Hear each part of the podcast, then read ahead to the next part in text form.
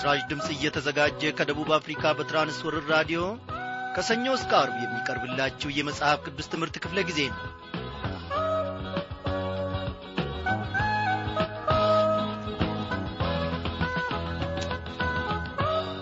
እንደምናመሻችሁ በጌታ የተወደዳችሁ ክብራን አድማጮቼ ምሕረቱ የማያልቅ የዘላለም አምላክ ስሙ የተመሰገነ ይሁን።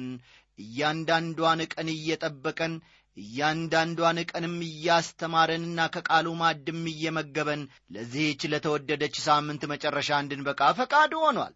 ባለፉት ክፍለ ጊዜያት ጥናቶቻችን ከማቴዎስ ወንጌል እግዚአብሔር አምላካችን ሐሳቡንና ዕቅዱን እንዲሁም የመንግሥተ ሰማያትን ምስጢር ሁሉ ገላልጦ ሲናገረን ሲያስተምረን ነበረ።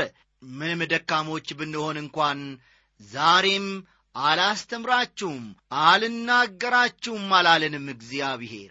ከወደቅንበት ስፍራ ደግሞ አንስቶ ማባበልን ያውቅበታልና እግዚአብሔር በማዱ ፊት ሁላችንንም በዚህች ጊዜ አንድ ላይ ሰብስቦን ደግሞ እነሆ ከበረከቱ ተካፋዮች እንድንሆን ረድቶናል። እግዚአብሔር አምላካችን አዎ ያነከስንባቸውን ነገሮች ሊያስወግድ የታመምንባቸውን ነገሮች ሊፈውስ እጆቹ አሁንም ቢሆን እየተዘረጉ ናቸው።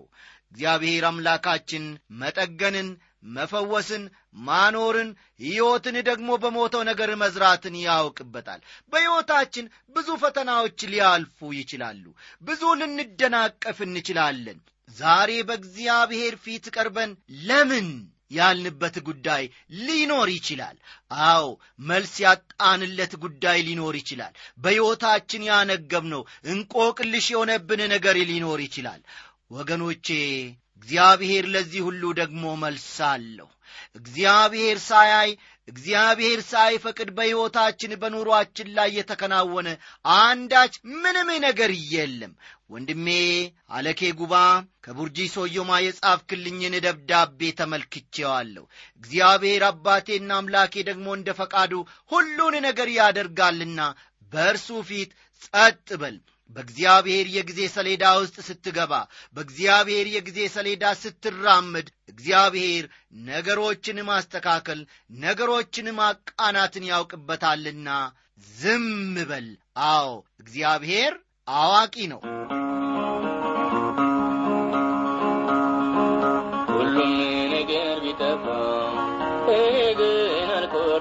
አልቆርጥም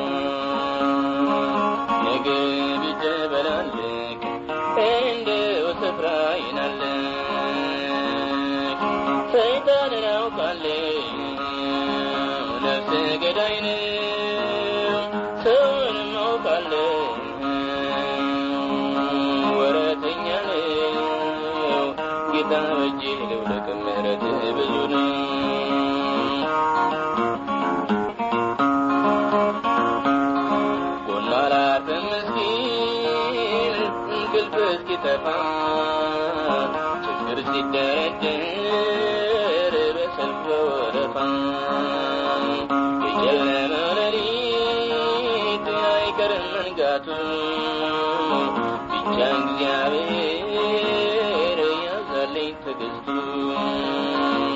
ሁሉም ነገር ቢጠፋ ግን አልቆርጥም ተስፋ። ነገር ቢደበላልቅ እንደው ስፍራ ይናልቅ። ሰይጣንን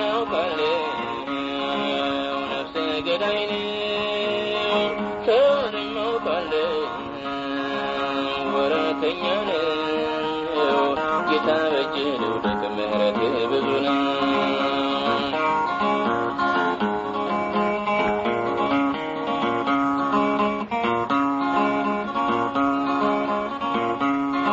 አይምሮ እስኪነካ በብዙ ፈተና ልብ ሲንጠለጠል እግዚአብሔር አምላክ ጸጋ ካላበዛ ሕይወት በምድር ላይ አይደለችም ዋዛ ሁሉም ነገር ቢጠፋ እኔ ግን አልቆርጥም ተስፋ። ነገር ቢደበላለቅ እንደው ስፍራ ይናልቅ። ሰይጣንን አውቃለሁ። ነፍሰ ገዳይ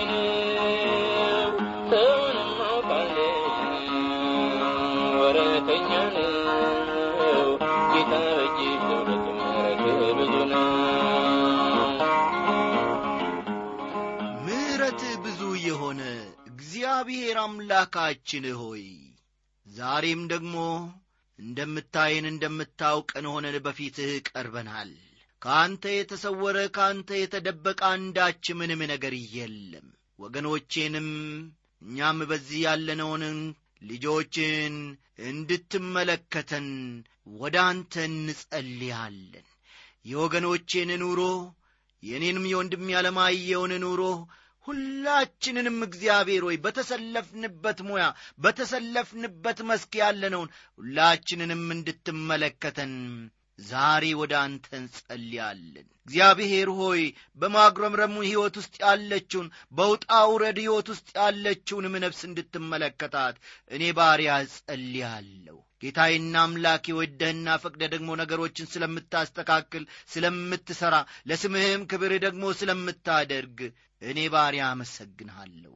አሁን የምንማረውን ቃልህን ደግሞ ከጸባዖት በሙላት ተገልጠህ እንድታስተምረንና እንድትናገረን እንለምንሃለን በጌታችን በመድኃኒታችን በኢየሱስ ክርስቶስ ያው ስም። አሜን።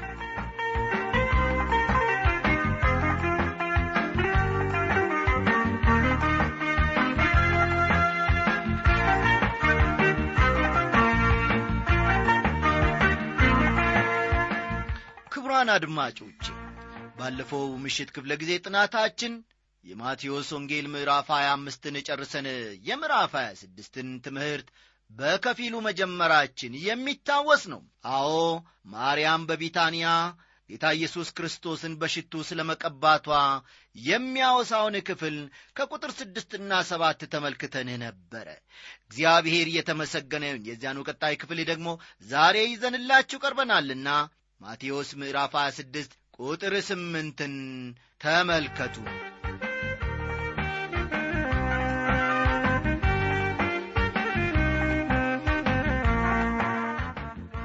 የኢየሱስ ክርስቶስ ጠላቶች ዛሬም ማንነቱን አለመረዳታቸውን ፈዋሽ የሆነውን ጌታ አፍቃሪና የሚያነባ የሚፈርድም መሆኑን አለመረዳታቸውን ኢየሱስ ክርስቶስንና ደቀ መዛሙርቱን እንደ ኀጢአተኞች ስለ መቁጠራቸው የሚያወሳውንም ክፍል መመልከታችን የሚታወስ ነው። አዎ ወደ መጨረሻ ላይ በአንዳንድ አገሮች ዛሬም እንኳን ቢሆን ምንም እንኳ ዲሞክራሲም ቢኖር በትምህርት ቤቶች የመጽሐፍ ቅዱስ ንባብና ጸሎት እንዳይደረግ ስለሚከለከል ሁኔታም ተመልክተን ነበረ በአንጻሩ ግን ወገኖቼ የሚያስገርም ነገር ይደረጋል። ልቅና ስነ ምግባር የጎደላቸው ዘፈኖች ፊልሞች ጨዋታዎችና ድራማዎች ሲበረታቱ ደግሞ ይታያሉ። እነዚህን የመሳሰሉ ፕሮግራሞችን የሚያዘጋጁ ሰዎች ከመንፈሳዊ ነገር የራቁ ጌታን የማያውቁ መሆናቸውን መመልከታችን የሚታወስ ነው። አንዳንዶቹ መንፈሳዊ ቃላቶችን ቢናገሩም እንኳን ያልተቀደሱና እርኩስ ሐሳብ የሞላባቸው ሰዎች መሆናቸውንም ተመልክተናል እውነት ነው ወገኖቼ ወደ ኢየሱስ ክርስቶስ በመጣን ጊዜ ከኀጢአታችን በእርሱ እንነጻለን ከእርሱም ጋር ኅብረት እናደርጋለን። በዚህ ምዕራፍ የምንመለከተው እውነት ይህንን ሆኖ የሚያንጸባርቀው ይህንን ሆኖ የሚያስተምረን። እራት በመብላት ላይ ያሉ አንዲት ሴት በዮሐንስ ወንጌል ምዕራፍ 12 ቁጥር 3 ላይ ማርያም እንደሆነች ተጠቅሶ እናገኛለን። አዎ ራት በመብላት ላይ ያሉ አንድ ሴት የአልባስጥሮስ ሽቱ ይዛ በኢየሱስ ክርስቶስ እግር ስር ወድቃ ሰገደች። በሽቱም እግሩን እየቀባች በጸጉሯም ታብሰው ነበረ በዚህች ሴትዮ ላይ የተቃውሞ ንግግር ያደረገውና ደቀ መዛሙርቱም አብረው እንዲቆጡ ያደረገው የአስቆሮቱ ይሁዳ እንደነበር ዮሐንስ በወንጌሉ በግልጥ ይናገራል። ቁጥር ስምንትን የተመልከቱ። እንዲህ ይላል ደቀ መዛሙርቱም ይህን አይተው ተቈጡና ይህ ጥፋት ለምንድር ነው ሲሉ መናገራቸውን ያወሳል። ደቀ መዛሙርቱ ምን ያክል ለድሆች እንደሚያስቡ ሳስብ ይገርመኛል። ዛሬም ቢሆን ብዙ ሰዎች ለድሆች እንደሚቆረቆሩ አብዝተው ይናገራሉ። ነገር ግን ለድሆች የሚጠቅም በግላቸው አንዳች ነገር ሲያደርጉ አይታዩም። ለሰዎች ያለንን ጥንቃቄ ወይም በጎ ምኞት በአንደበት ብቻ ሳይሆን በተግባር ልናሳይ ይጠበቅብናል። ቁጥር ዘጠኝ ይህ በብዙ ዋጋ ተሽጦ ለድሆች ሊሰጥ ይቻል ነበርና አሉ ይላል። ምኑ? ሽቱ ማለት ነው። ሽቱ በብዙ ዋጋ ተሽጦ ለድሆች ሊሰጥ ይቻል ነበርና ለምንድን ነው ኢየሱስ ክርስቶስ እግር ላይ የሚፈስና የእግሩ ማበሻ የሚሆነው? የእግሩ ማጠቢያ የሚሆነው? እያሉ ይቆጡ ነበረ። ይህ ንግግር እውነት ሊሆን ይችላል። የሽቱ ዋጋ የአንድ የገጠር ሠራተኛ የዓመት ደሞዝ እንደሚሆን ይገመታል። ቁጥር አስር ኢየሱስም ይህን አውቆ እንዲህ አላቸው መልካም ሥራ ሰርታልኛለችና ሴቲቱን ስለ ምን ታደክሟታላችሁ? ይላቸዋል ክርስቲያኖች ለእግዚአብሔር ክብር ወይም የኢየሱስ ክርስቶስን ስም ከፍ ለማድረግ ካልሆነ በስተቀር ከዚህ ተቃራኒ የሆነ ሐሳብ ሊያስቡ ወይም ሊያደርጉ አይገባም። ለምሳሌ በኅብረተሰቡ ውስጥ ለእግዚአብሔር ክብር ለሰዎችም ጥቅም በሚሆኑ በጎ ሥራዎች እንጂ እግዚአብሔር በማይከብርባቸው ሥራዎች ውስጥ ልንሳተፍ አይገባንም ዛሬ ለድሆች እርዳታ በማድረግ ሽፋን በእርዳታ ድርጅቶችና በቤተ ክርስቲያን የሚታየው የማጭበርበር ድርጊት የብዙዎችን ልብ የሚያሳዝን እጅግ አጸያፊ ነገር ነው። በኢየሱስ ክርስቶስ ስም የሚደረጉ በጎ ሥራዎች ሁሉ እርሱ የሚከብርባቸው የሆኑ ዘንድ ሊቀደሱ ያስፈልጋቸዋል። ድሆች ሁል ጊዜ ከእናንተ ጋር ይኖራሉና እኔ ግን ሁልጊዜ ከእናንተ ጋር አልኖርም ይላቸዋል በቁጥር 11 ላይ በኢየሱስ ክርስቶስ እናምናለን እናከብረዋለን ስሙንም ከፍ እናደርጋለን የምንል ክርስቲያኖች ሁሉ በስሙ መልካም ነገሮችን በብዙ ልናደርግ ይገባናል። ቁጥር 12ና 13ን ተመልከቱ። እርሷ ይህን ሽቱ በሰውነቴ ላይ አፍስሳ ለመቃብር ያደረገች እውነት እላችኋለሁ ይህ ወንጌል በዓለም ሁሉ በማናቸውም ስፍራ በሚሰበክበት እርሷ ያደረገችው ደግሞ ለእርሷ መታሰቢያ እንዲሆን ይነገራል ይላቸዋል ጌታ የለምጻሙ የስምዖን ቤት ለኢየሱስ ክርስቶስ ብርሃኑን የሚገልጽበትና የኅብረት ስፍራ ሆኖለታል። በመጨረሻዎቹ ሳምንታት ጌታ ኢየሱስ በኢየሩሳሌም ሌሊቱን አያሳልፍም ነበረ ነገር ግን ወደ ቢታንያ እየወጣ ከሚወዱት ጋር አብሮ ይሆን ነበረ የሚፈልጉትና የሚወዱት ከእርሱ ጋር ኅብረት የሚያደርጉ ናቸው ውድ አድማጮቼ እናንተም እርሱን የምትፈልጉትና የምትወዱት ከሆነ ከእርሱ ጋር ኅብረት ልታደርጉ ትችላላችሁ። የአልባስጥሮሱ ብልቃጥ የመስበር ታሪክ ሽታው ዓለምን እንዲሞላ አድርጎታል። ጌታ ኢየሱስ እንዲህ አለ ይህ ወንጌል በዓለም ሁሉ በማናቸውም ስፍራ በሚሰበክበት እርሷ ያደረገችው ደግሞ ለእርሷ መታሰቢያ እንዲሆን ይነገራል አለ ከዚህ የተነሳ እኛም ወገኖቼ ዛሬ እንናገረዋለን። ብዙ ሰዎች ደቀ መዛሙርትን ለመምሰል ይመኛሉ። እኔ ግን ይቺን ሴት ብመስላት እመኛለሁ። እውነቴን ነው የምላችሁ። በዚያን ጊዜ ከኢየሱስ ክርስቶስ ተከታዮች ከደቀ መዛሙርትም ይልቅ የኢየሱስ ክርስቶስን ሞት በመንፈስ የተረዳች እርሷ ይህቺ ሴት ብቻ ነበረች። ማርያም ሽቱውን በኢየሱስ ክርስቶስ እግር ላይ በማፍሰሷ አባክናለችን በወንጌሎች ውስጥ እንደምናነበው ጌታ ኢየሱስ ከሞተና ከተቀበረ በኋላ በሳምንቱ የመጀመሪያው ቀን ሌሎች ሴቶች ሬሳውን ሽቱ ለመቀባት ማልደው ሄደው ነበረ። እዚህ ላይ አንድ ጥያቄ ልንጠይቅ እንችላለን። እነዚያ ሴቶች የኢየሱስ ክርስቶስን አካል በሽቱ ቀብተውታልን መልሱ አልቀቡትም የሚል ነው። ምክንያቱም እነርሱ ወደ መቃብሩ የሄዱበት ቀን ኢየሱስ ክርስቶስ ከሙታን የተነሳበት ቀን ነበረ ስለዚህ እርሱ በመቃብሩ ውስጥ አልነበረም። ማርያም ግን አስቀድማ እግሩን በሽቱ በመቀባቷ ከሌሎች ሰዎች ይልቅ ዕድለኛ ሆናለች። ወገኖቼ እኔና እናንተም ውድ ነው የምንለውን እንደ አልባስጥሮሱ ሽቶ የሆነውን የከበረ ነገር ለጌታ ለኢየሱስ ክርስቶስ ክብር በማድረግ ዓለም በሙሉ ጌታን በክብሩ እንዲያይ ልናደርግ ያስፈልገናል። የእርሱን ክብር እንጂ የራሳችንን ክብር ማንጸባረቅ የለብንም። እስካሁን የተመለከትነው ብርሃን የሞላበትን ታሪክ እዚህ ላይ እናበቃና በጨለማ የሚመሰለውን ሌላ ታሪክ እንመለከታለን ከቁጥር 14 እስከ 16 ባለው ስፍራ ደግሞ ጌታን ለመሸጥ ይሁዳ ያሴረውን ሴራ እንመለከታለን። ይህ የአስቆሮቱ ይሁዳ ድርጊት ማርያም ካደረገችው መንፈሳዊ ትርጉም ካለው ድርጊት ጋር ሲነጻጸር የጨለማ ሥራ ነው ሊባል ይቻላል። የአስቆሮቱ ይሁዳ ጌታን አሳልፎ ለመስጠት ምቹ ጊዜ ይፈልግ ነበረ። ስለዚህ ሕዝቡ ሁሉ ወደ ቤቱ ከሄደ በኋላ ኢየሱስ ክርስቶስ ብቻውን በሆነ ጊዜ ይሁዳ ያንን ምቹ ጊዜ ሊጠቀምበት ፈለገ። ከቁጥር 17 እስከ 19 ባለው ደግሞ የቂጣ በዓልና የመጨረሻ እራት ሲደረግ እንመለከታለን። ጌታ ኢየሱስ እራት ወደ ተዘጋጀለት ቤት የላይኛው ክፍል ሄዶ ከደቀ መዛሙርቱ ጋር ለራት ተቀመጠ። በዚያም ከመካከላቸው አንዱ አሳልፎ እንደሚሰጠው አስታወቀ። ይህንን ከቁጥር 20 እስከ 22 ባለው ስፍራ መመልከት ትችላላችሁ። እያንዳንዱ ደቀ መዛሙርቱ እኔ ሆንን እያሉ ሲጠይቁ ይሁዳ በልቡ ጌታን አሳልፎ ለመስጠት እንደ ተዘጋጀ ሳይጠራጠር አልቀረም። እንደዚህ አይነቱ ሁኔታ በእያንዳንዳችን ሕይወት ውስጥ አልፎ አልፎ ይከሰታል ወገኖቼ። ምናልባት አንዳንዶቻችሁ እኔ ይሆንን አላደርግም ትሉ ይሆናል። ነገር ግን እርግጠኛ ናችሁን ማንም በራሱ ጉልበት ወይም ችሎታ እኔ ክርስቶስን አሳልፌ አልሰጥም ብሎ ሊፎክር አይችልም። እርሱ ካልጠበቀን በስተቀር በማናቸውም ጊዜ ጌታን አሳልፈን ልንሰጥ እንችላለን። ከቁጥር 23 እስከ 25 ያለውን ደግሞ ብትመለከቱ ቀጣዩን ታሪክ ታገኛላችሁ። ከቁጥር 23 እስከ 5 ባለው ስፍራ ብንመለከት የአስቆሮቱ ይሁዳ ሌሎች ደቀ መዛሙርት ኢየሱስን ጌታ እንደሚሉት እርሱ ግን ጌታ ብሎ አለመጥራቱ የሚያስደንቅ ነው። ከዚህ በኋላ ይሁዳ ከዚያ ክፍል ወጥቶ ሄደ። በዮሐንስ ወንጌል ምዕራፍ 13 ቁጥር 30 እንደተጻፈው እርሱም ቁራሹን ከተቀበለ በኋላ ወዲያው ወጣ ሌሊትም ነበረ ይላል። ያስገርማል ከቁጥር 26 እስከ 28 ያለውንም ተመልከቱ።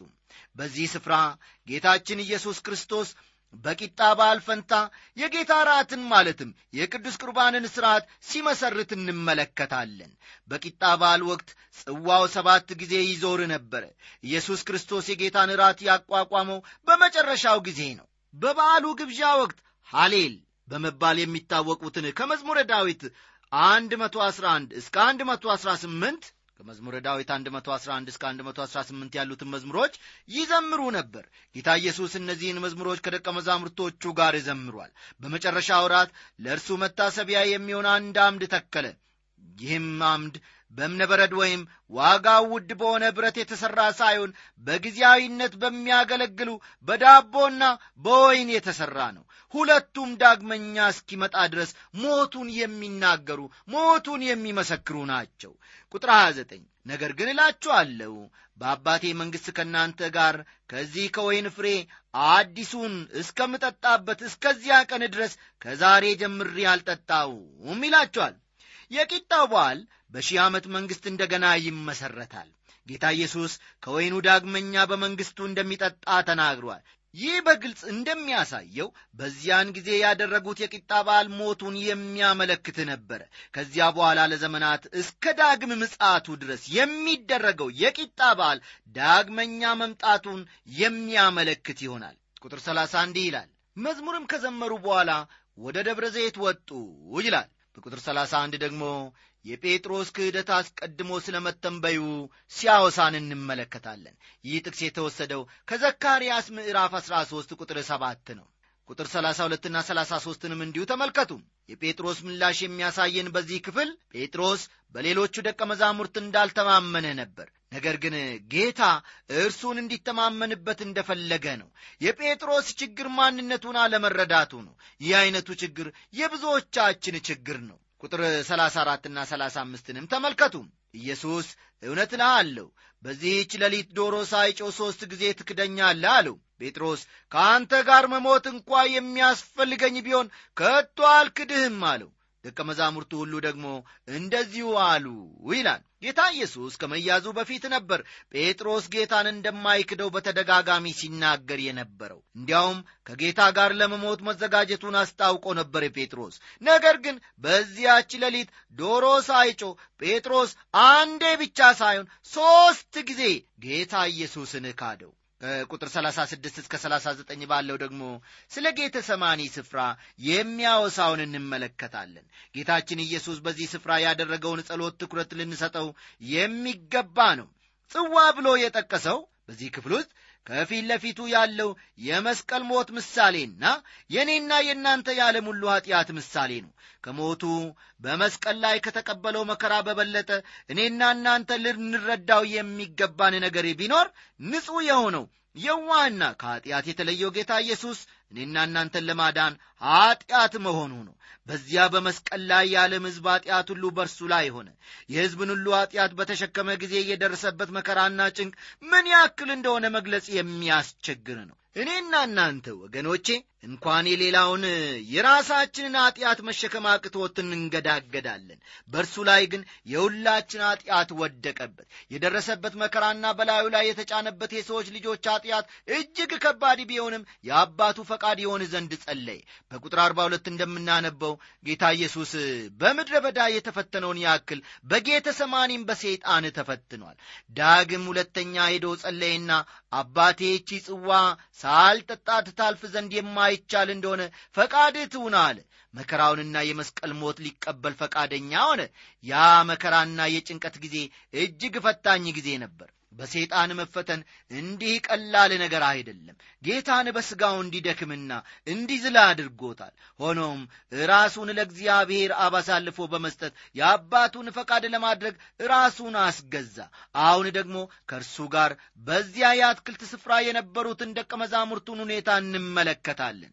ያውም ከቁጥር አርባና አርባ አንድ የመጀመሪያ ጸሎቱን ካደረገ በኋላ ወደ ደቀ መዛሙርቱ ተመልሶ ቢያያቸው ሁሉም እንቅልፍ ይዟቸው ተኝተው ነበረ። ቁጥር አርባና አርባ አንድን ተመልከቱ። ወደ ፈተና እንዳትገቡ ትጉና ጸልዩ ይላቸዋል። እንዲህ ሲል ጌታ የተናገራቸው የሚገጥማቸው ፈተና የቱ ነው ማንስ ነው የሚፈትናቸው የሚልን ጥያቄ ሊያስነሳ ይችል ይሆናል። ሰይጣን ደቀ መዛሙርቱን ሊፈትን ባጠገባቸው ነበረ። ጌታ ኢየሱስ በጌተ ሰማኒ ፈተናውን ሁሉ ድል አድርጎታል። በመስቀሉ ላይ የተገኘው ታላቁ ድል የጀመረው ከጌተ ሰማኒ ነው። ቁጥር አርባ ሁለትን መመልከት ትችላላችሁ። ጌታ ኢየሱስ ለአባቱ ፈቃድ ራሱን አሳልፎ ስለ መስጠቱ እንመለከታለን። ከቁጥር አርባ ሦስት እስከ አርባ አምስት ያለውን ደግሞ ተመልከቱ። እንግዲህ ተኙ እረፉም ይላቸዋል በዚህ ክፍል ውስጥ እንግዲህ ይስተኙ እረፉም በሚለው የጌታ ንግግርና በሚቀጥለው ጥቅስ መካከል የጊዜ ልዩነት አለ። ጌታ ተኙ እረፉም ብሎ ወዲያውኑ ተነሱ አላላቸውም። እንዲተኙ ጊዜ ሰጥቷቸው ነበረ። ይህም እረፍት ያስፈልጋቸው ነበረ ጌታ ኢየሱስ ለደቀ መዛሙርቱ ያደርግላቸው የነበረውን ጥንቃቄ ልብ እንበል ወገኖቼ። ለተወሰነ ጊዜ ከተኙና እረፍት ካደረጉ በኋላ ነበር የሚከተለውን የተናገራቸው። እስቲ ቁጥር 46ና 47 እናንብብ ተነሱ እንሂድ እነሆ አሳልፎ የሚሰጠኝ ቀርቦአል አላቸው። ይህንንም ገና ሲናገር እነሆ ከአሥራ ሁለቱ አንዱ ይሁዳ መጣ።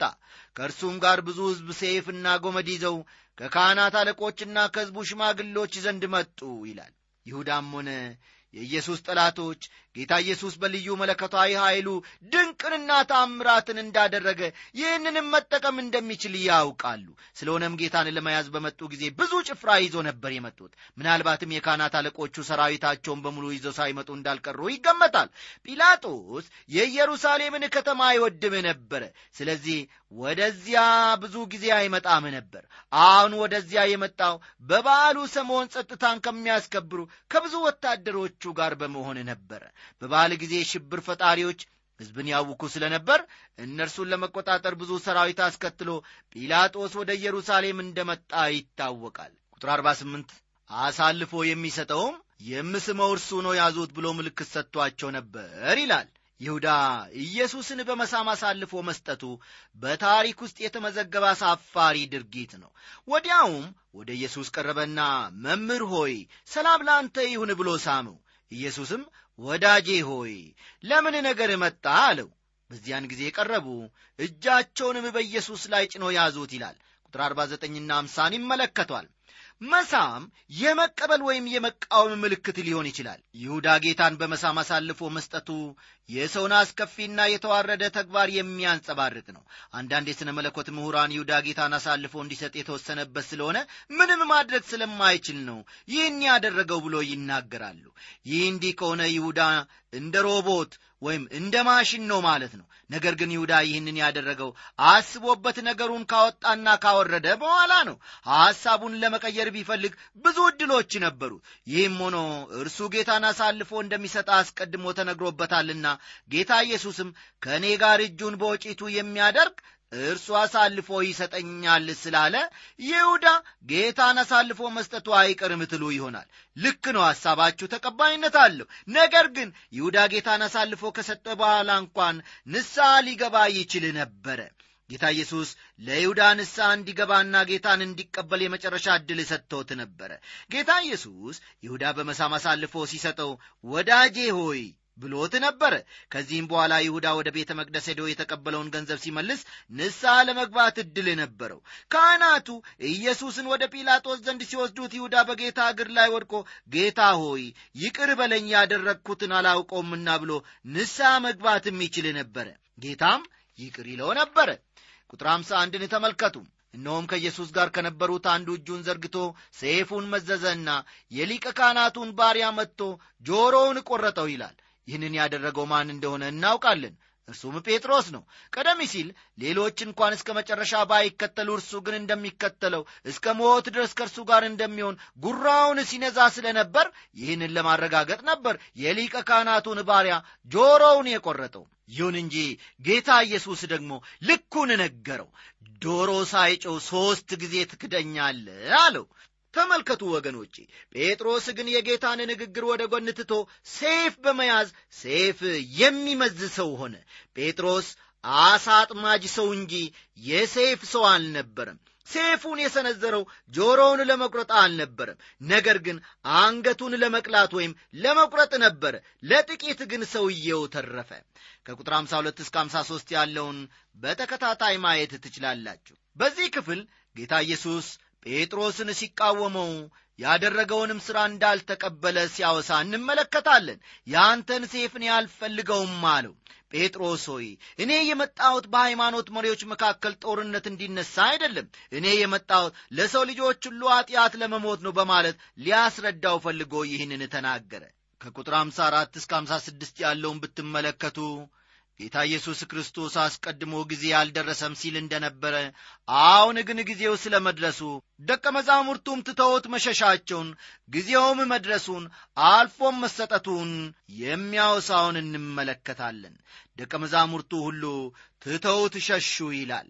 መጨረሻው ቁጥር 56 ከቁጥር 57 ጀምሮ ደግሞ የካህናት አለቆች በኢየሱስ ላይ ጥፋት ፈልገው ይመረምሩት ዘንድ ወደ ካህናት አለቃ ወደ ቀያፋ ይዘው ስለ መምጣታቸው በበነጋታው ወደ ጲላጦስ አቅርቦ የሞት ፍርድ ሊያስፈርዱበት ለሞት የሚያበቃውንም ጥፋት እንዲያገኙበት በብዙ ስለ መሞከራቸው የሚያወሳውን ክፍል እንመለከታለን። በቁጥር 58ም እንዲሁ ስምዖን ጴጥሮስ ጌታን በሩቅ ስለ መከተሉ የሚያወሳውን ክፍል እንመለከታለን።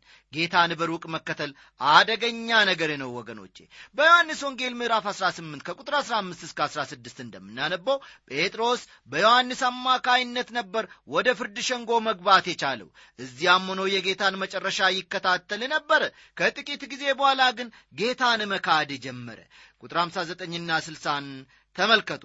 በዚህ ክፍል የሃይማኖት መሪዎች ጌታን የሚከሱበት ምንም ምክንያት ስለሌላቸው ሐሰተኛ ምስክሮችን መፈለግ መጀመራቸውን እነርሱ እንደሚፈልጉት አይነት ሐሰተኛ ምስክሮችንም ማግኘት አስቸግሯቸው በመጨረሻ ግን ሁለት የሐሰት ምስክሮች ስለ ማግኘታቸው የሚያወሳውን ክፍል ነው የምንመለከተው። ቁጥር 61 ላይ ደግሞ በኋላም ሁለቱ ቀርበው ይህ ሰው የእግዚአብሔርን ቤተ መቅደስ አፍርሼ በሦስት ቀን ልሠራው እችላለሁ ብሎአል ብለው በሐሰት ሲመሰክሩበት እንመለከታለን። በዮሐንስ ወንጌል ምዕራፍ ሁለት ከቁጥር 19 እስከ 22 ባለው ስፍራ እንኳን ስናነብ ደቀ መዛሙርቱ ጌታ ይህን ቃል ለምን እንደተናገረና ምን ማለቱ እንደሆነ እንኳን አልገባቸውም ነበር። በተሳሳተ መንገድም ተረድተውት ነበር። ይህን ቤተ መቅደስ አፍርሱት፣ እኔም በሦስት ቀን አስነሣዋለሁ የሚለውን የጌታ የኢየሱስ ትንቢታዊን ቃል ጌታ ከሞት እስከ ተነሳበት ቀን ድረስ እንኳ ደቀ መዛሙርቱ ፈጽሞ አልገባቸውም ነበር።